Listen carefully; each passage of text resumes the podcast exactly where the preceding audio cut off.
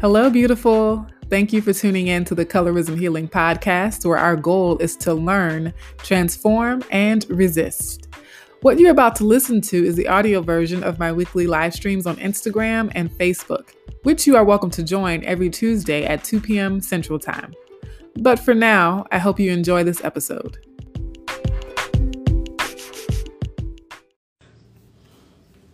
Hello.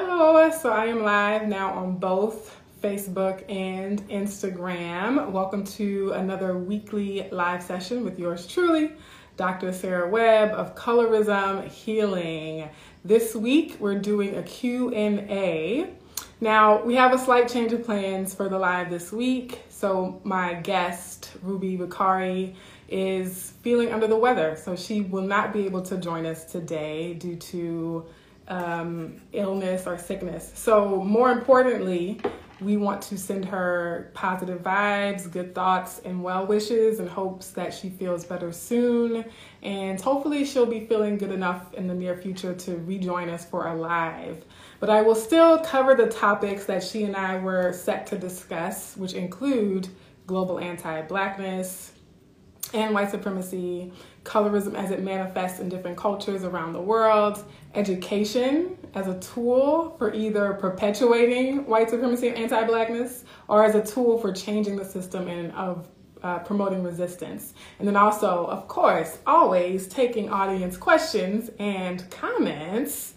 And since we won't have our guest, I'll actually have even more time to take your comments and questions. I want to do Q and A style discussion dialogue at least once a month. So either just strictly Q and A with the audience or bringing in a guest to have some sort of dialogue, because as much as I know and study and hear about and talk about colorism, there are many perspectives beyond my own, and I would love to highlight those more going forward. So before we jump into our discussion and Q and A and dig into some of these topics, I always like to get introductions from folks, especially if this is your first time watching. So I know a lot of you tune in regularly from week to week, which is super exciting. But go ahead and introduce yourself. Let me know where you're watching from, where you're tuning in from, what is your name, especially the name you prefer to call me, because I don't always pronounce the usernames on Instagram so well. Um, and that goes for Facebook as well. So let me know how you're doing today, what the weather is like. Hello, everyone. Some announcements while folks are typing into the chat. The Colorism Healing Writing Contest, y'all, it's underway. I want to see your submissions. Even if you don't consider yourself a writer, the point is for you to tell your story about colorism, right? So many people who participate in the contest say, I've never talked about it before. This is my first time, you know, expressing how I felt or how I feel. So we also accept all kinds of writing too. So I know poetry is one of the most common forms, but we also accept essays and short stories. And the deadline for that is April thirtieth. So you still have plenty of time. We're not even halfway through the submission process yet. You know, get a couple of drafts in. You can check out some sample pieces from previous contests on the website on colorism healing dot com for inspiration. But you all know what your truth is around colorism, right? Um, I am Shonda Rule. Welcome back. I am from Vienna. Really? I didn't know that. Shonda like panda. Shanda. Okay. So Shanda rhymes with panda. Gotcha. And then if it's if it's a hard C H or a soft C H, you know, I'm not uh, offended or embarrassed if you correct me on the live streams.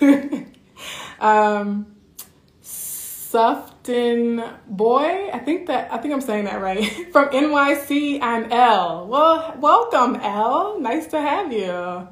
Um, Christina says hi. I'm from North Carolina in the house. Welcome, welcome. Um, yeah, I'm Shonda Rue. I didn't, I did not know we had a Vienna watcher on the live weekly lives. Okay, so for those of you who are maybe just logging on, I was scheduled to have a guest, but my guest is feeling sick. So the important thing is that we just send her well wishes and hope that she is feeling better as soon as possible.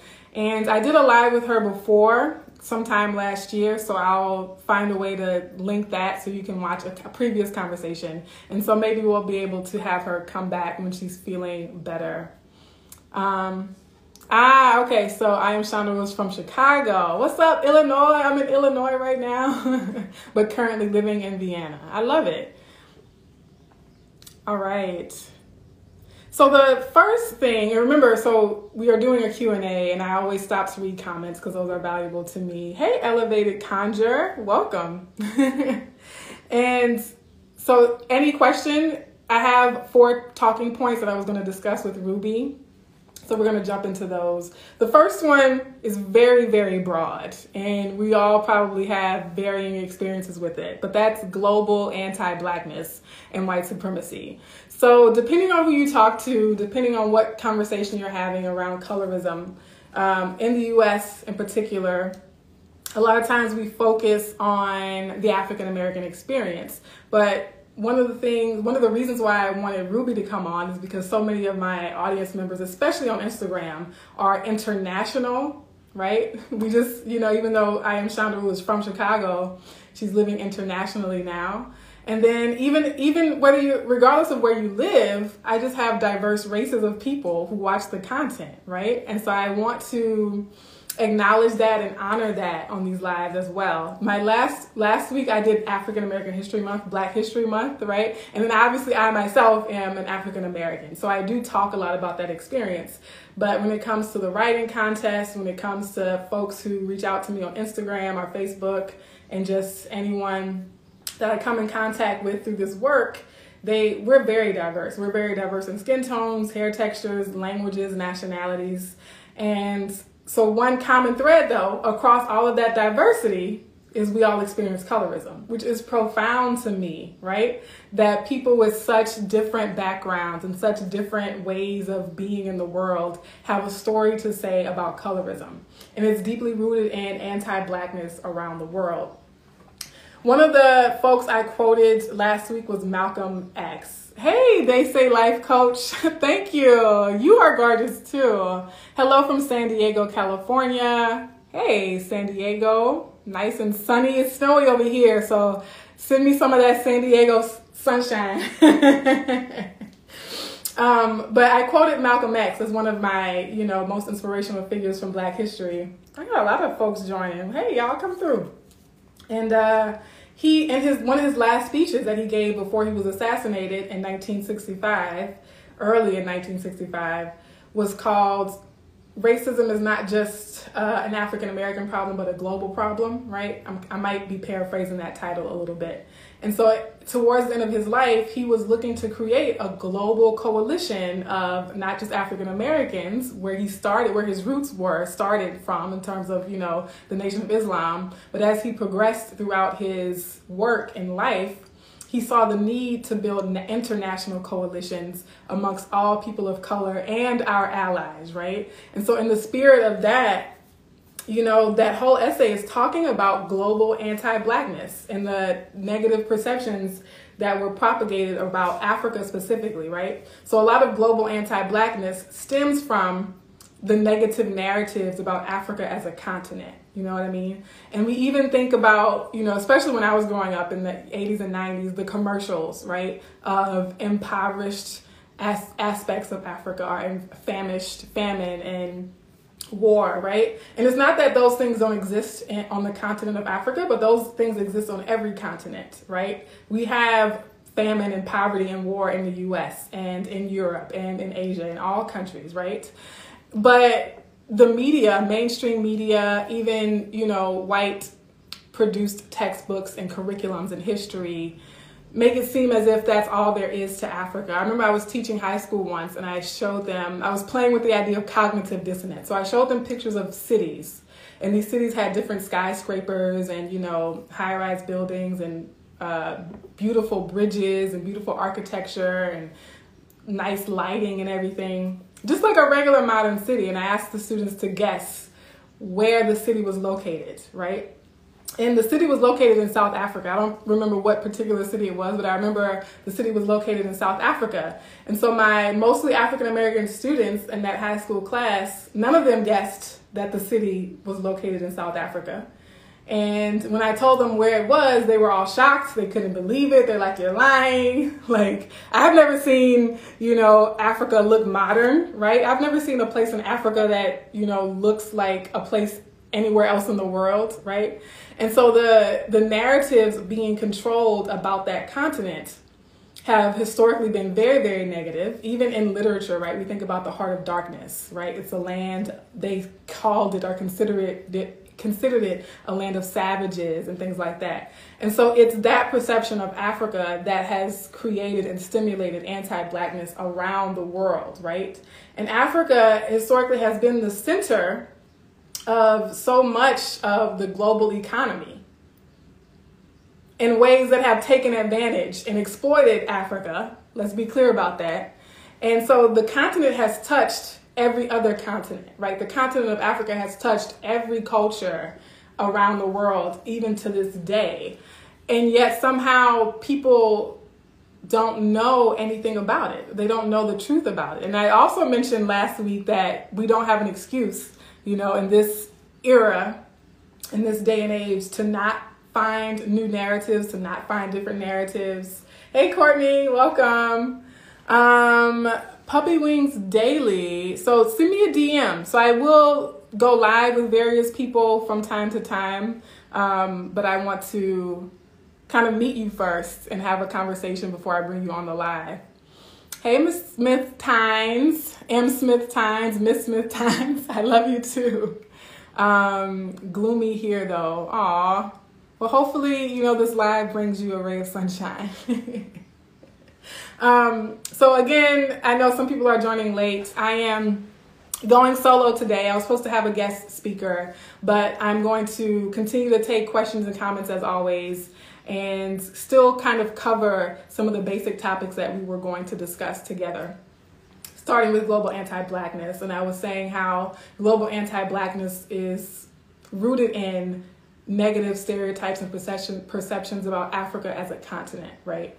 And about who lives on the continent, right? And even we know colorism happens in the on the continent of Africa amongst, you know, African people.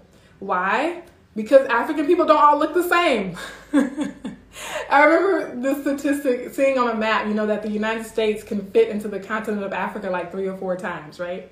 So Africa is like three times the size of the U S. And for Americans in particular, of any race, because African Americans too lost memory of what the continent was, and, you know, were susceptible to believing what white teachers and white school books told us Africa was. Um, there, there has to be, how can we think that on that entire massive continent that everybody speaks the same language? That everybody has the same culture, that everybody looks the same, that everybody dresses the same, or even thinks the same, right? Um, and so Africa is one of, is the most diverse place in the world. It's extremely diverse, right, as a continent. And y'all know we all come from Africa, so let's get that out the way right now too.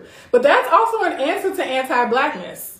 That's that's one one of many answers to anti-Blackness is, we all come from the same stock, which is rooted in on the continent of Africa. Um, but global anti-Blackness, I think, is important to recognize is what gives white supremacy its leverage. And so I think that's why it's important for non-Black people of color to address anti-Blackness in their Um, concern or fight against white supremacy and racism, right? So if you are not Black, anti-Blackness is still an important cause for you to fight against, because as long as anti-Blackness exists, it sort of fans the flames of white supremacy, right? It allows white supremacy to flourish. Um, and anti-Blackness has been used as a divide and conquer tool amongst people of color, right? So non-Black people of color, you know, have been able to say, well, at least I'm not Black, right? At least, at least, you know, I am a few notches above the African Americans, right? Or the African immigrant, for example. And so realizing that that mindset, that mentality weakens our collective fight against white supremacy is so important. And going back again to that Malcolm X speech, I encourage all of you to read it. Um, he's saying that we need all of these black and brown nations around the world to rise up together, to have a coalition. Um, that speech really changed my life when I read it in high school. And he also talked about how people use the power of images and imagery to paint the negative picture of Africa in the first place and to convince black people around the world, because I know I also have, you know, a lot of U K black folks, a lot of black folks living in Germany and like other parts of the diaspora, okay? Um, so wherever we ended up, we were, one of the tools of domination was to convince us that we were inferior, you know, and there's that quote, and I'm paraphrasing a lot of these quotes, but um, if you teach a man that he deserves to enter the back door, you won't have to force him to do that. He'll just do it on his own, right? And so they put forth a lot of effort, billions, trillions of dollars, time, resources um, spent to convince Black and Indigenous and other people of color that white is better and that Black is inferior, right, on that spectrum. So we have to definitely address that if we want to deal with white supremacy. We have to address anti-blackness. All right, I'm getting some high fives. Tuning in from Toronto, Marsha dot M M. Hey. Hey, Sarah of Mixed Bloom Room. Nice to see ya. Um, Jandel Crutch, as always, good to see you too. All right. So the other thing I wanted to discuss with Ruby, but that I'll just touch on briefly unless anyone else wants to chime in in the comments.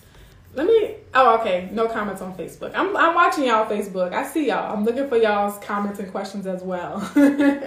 Is colorism specifically across regions and cultures? So yes, glo- colorism is a global issue.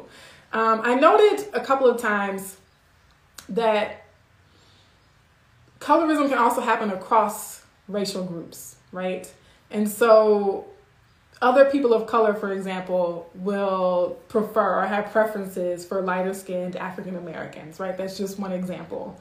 And the system that originates from their home culture, right, from their own ethnicity, teaches them to do that, right? Because they're doing it within their own group, cultural group, preferencing or privileging or valuing lighter skin, more European features over darker skin features. And so they don't just limit that bias to their own ethnic group. That bias, you know, spreads out to whoever they interact with, right? Whether they come from the same culture or not. And so that's, if you are taught in your own community that lighter skin or straighter hair or blue eyes are quote unquote better or prettier, then you're going to perpetuate that no matter what country, no matter what other community or other racial or ethnic groups you are going to. And it's interesting that the vast majority of, you know, people around the world are also, who experience colorism, are also women. And I know that beauty standards and patriarchy and misogyny, you know, shows up in all of these cultures.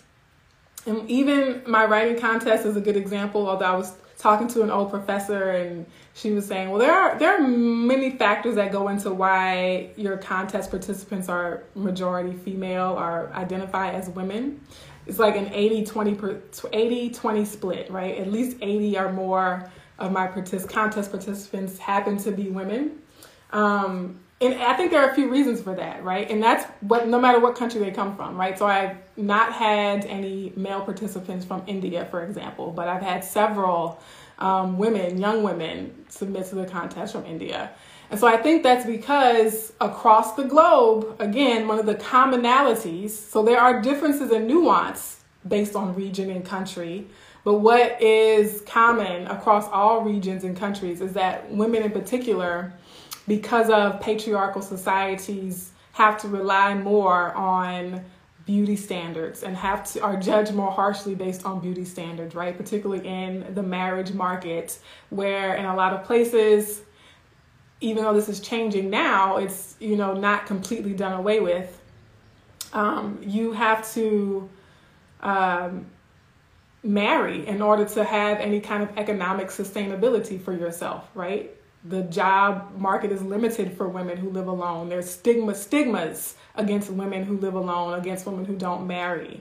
And so to be valued or to be safe and secure even financially, but also physically, right? Where can you live and that kind of thing. A lot of women around the world have to rely on marriage, unfortunately, still even in our current decade. Um, some other common practices that we see in terms of colorism across the globe. And I've never, I've not lived in, uh, outside of the U S, right? So a lot of this information comes from hearing and listening to other people, which is, again, one of the reasons why I like having this dialogue and bringing on people from around the world to engage in these conversations. Because I can know it, you know, as secondhand insight and information, but there's nothing like hearing these people speak for themselves. So, um, but I think another common practice is skin bleaching.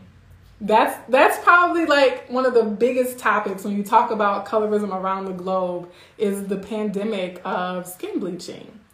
Bobby Simmons on Facebook. Welcome, Bobby. Thank you for tuning in from week to week. It's always good to see my regulars. Hello, Doctor Webb. How is this cycle broken? This is a great question, Bobby. So we have our first question of this Q and A session. Um, so I'll get to that right after I wrap up this point about skin bleaching. And actually, I can tie those two things in together as well.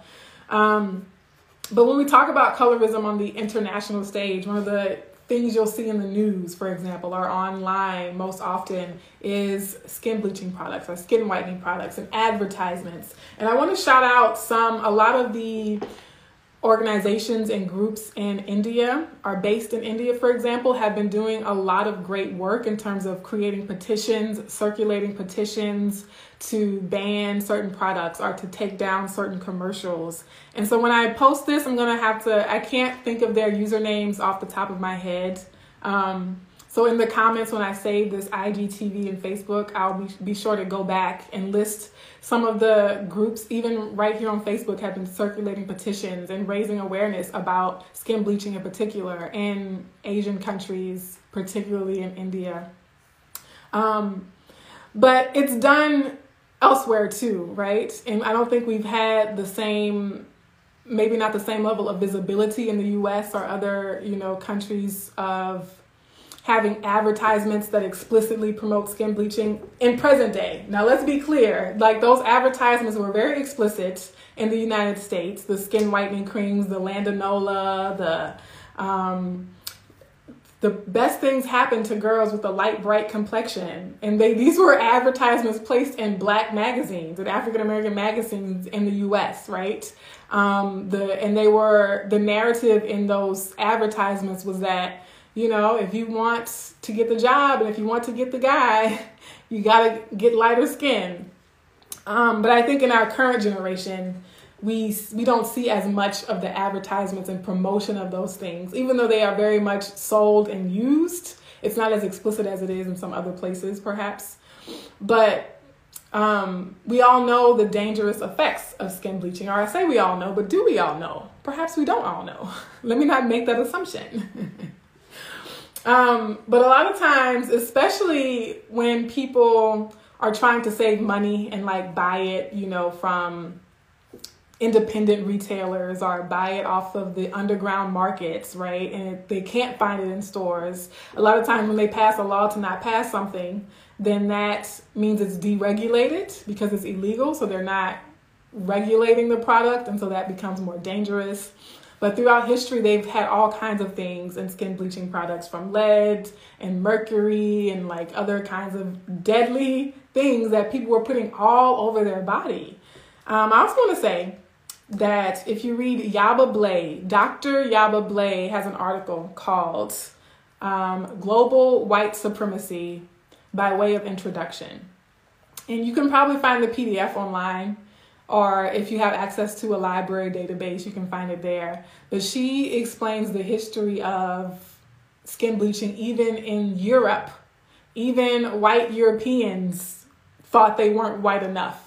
Right? And that's because of, again, perceptions of class and depictions of the queen and using these powders and um, makeups to be ghostly white, right? Like almost, they wanted their skin to be almost translucent, right? To be able to see all the veins in their skin. So even even Europeans and, and descendants of Europe were using skin bleaching creams. And that kind of speaks to um, how white supremacy is going to kill all of us at the end of the day. That's my belief. Any white folks watching, like, we also need to, you also need to be working to end white supremacy, because it's going to kill you too. It's going to destroy us all. That kind of hatred and that kind of bigotry is going to make the whole world implode if it goes unchecked. Um, okay, so Sufton Boy says, Mayo's World recent post addressed this wonderfully too. Okay, so we'll have to look them up. Um, maybe leave another comment with that, because um, the, the chat is not saved. So even though I said it out loud, I probably won't remember how it's spelled. So if you could leave a comment and tag them so that we know who to follow and to go check out their posts, that would be great. Um, okay, so Bobby asks, hello, Doctor Webb, how is this cycle broken? And she asked this question on Facebook. So what do y'all think? How do we break this cycle? There, there are lots of answers to this. There are many ways to break the cycle, I think. Um, I think the third point that I was going to talk about is education. So let me just start there. I think the first step, or a first step in breaking the cycle, is educating people about these systems, because a lot of times we're oblivious to oppression. It's it's interesting because people say, well, I don't feel oppressed, right? And I think that's a danger, to to base your belief in an oppressive system on whether or not you feel it, because oppression is very slick. It's slick on purpose because it wants you to feel like nothing's wrong, right? The system was designed very carefully and strategically to make you feel like, oh, this is normal. Oh, this is normal, healthy behavior. Of course, it's just a preference. And so educating people like, actually, this is not, not natural. This is not a natural thing. This was a created system. And because it was a creative system, it can also be recreated. It can be dismantled, right? It's not like a mountain that existed, you know, before humans, right? Colorism, racism, white supremacy, that those are human-made things. And so educating people on what these systems of oppression are, how they operate, how they work is important. Then on top of that, the education piece is educating people about themselves and about their history. So in my earlier points, I mentioned how um, European colonial powers dominated the, the narrative, the history. They got to write the history books, basically. And so we need to, A, start writing our own history books, wherever you come from. We have to start writing and reading our own history books and educating ourselves about who we really are, and not relying on what white colonial powers have told us that we are, right? So there's education in two, in two, on two fronts. Being educated about what these systems are, the fact that, yes, a system like colorism exists and it's intertwined with other systems like racism and classism and misogyny, right? And then educating yourself about who you are culturally and what's your ancestry like. And that can even go a little a few steps deeper in educating yourself about who you are. And so the the psychological, the individual experience of colorism is something I talk about a lot too, and something a lot of people grapple with when they are finding colorism healing is, yeah, I understand there's a system and I want to fight the system, but I'm also personally hurt, right? There are people in my life that I love and that I know love me, but they perpetuate colorism, and how do I grapple with that? And so even on an individual level, right, like you have to know who you are. Yes, know who your people are, right? But also figure out who really is Sarah. What do, what do I actually think about natural hair? And does my negative perception of it, did that actually come from me? Or was that me regurgitating messages and um, attitudes that the people around me had at the time, right? Or that the society around me had at the time. So I guess three layers of education, right? Educating ourselves about how these global systems came to be, the fact that they do exist, then educating ourselves about the true nature and the true history of people of color, particularly people who are descendants of Africa. Um, if you're tuning in late, go back and watch the beginning because you'll get context for why I'm emphasizing Africa as a continent. And then educating yourself, as in being introspective, spending time with yourself, um, looking in the mirror and saying, which of these attitudes were actually mine and which of these attitudes were imposed upon me by my upbringing, my the way my parents raised me, or the way media has influenced me. I think those are three important steps in terms of dismantling this system. Um, okay, so I can be more specific with that. You know, one of the benefits of talking about colorism every week is that I don't feel pressure to get it all in in this one session. That's why I do it every week, because it's a complex, complicated topic. And one hour, or ha- I'm not going to spend a whole hour on here, but the half hour or so to forty-five minutes that I spend, we already know we're not getting all the nuance and layers to colorism in in this small session. And if there is a particular subtopic or a particular niche of colorism you want me to cover one week, let me know that as well. Send me a D M, leave a comment, and I'll put it on the docket. I'll put it on the agenda. So I'm gonna leave it there. Again, if you're tuning in just now, if you missed the intro, I was supposed to have a guest speaker to help me kind of unpack, you know, Ruby Vikari is a South Asian woman who's currently living in the U K. And so I thought it would be a good idea to bring in more of the international perspective. And we've worked together on other things, right? So I was on a panel with for South Asian Heritage Month in the U K that she invited me to be on. And then the U K also has Black History Month in October. So we did a live for that as well. It's good stuff. And I'll see if you want to do a live with me, send me a D M, right? So I have people in mind that I'd like to do lives with. I also have people who have already sent me D Ms. And uh, so I want to start with the people who are willing and ready to do a live, right? Because some of you join and watch every week and you leave great comments and you ask great questions, but you might not want to go live. You might not want to be on video. You might just like chop, chopping it up in the comments, in the chat. So um, I'll prioritize people who D M me and request first, and then I'll go and reach out to other folks that I have in mind as well. All right. It's great to see everyone. Thank you all for everyone who watches every week. I love y'all so much. And many, many thanks to people who are just tuning in for the first time or who tune in when you can, you know, from time to time. And I'll see y'all again, same bat time, same bat channel. Okay. I think I'm using that reference correctly. I don't know. I'm not really a Batman fan. I just remember that reference. Um, J B seventeen ten says, these are the real deal. Thank you. Love y'all so much. Mwah. Mwah. Take care.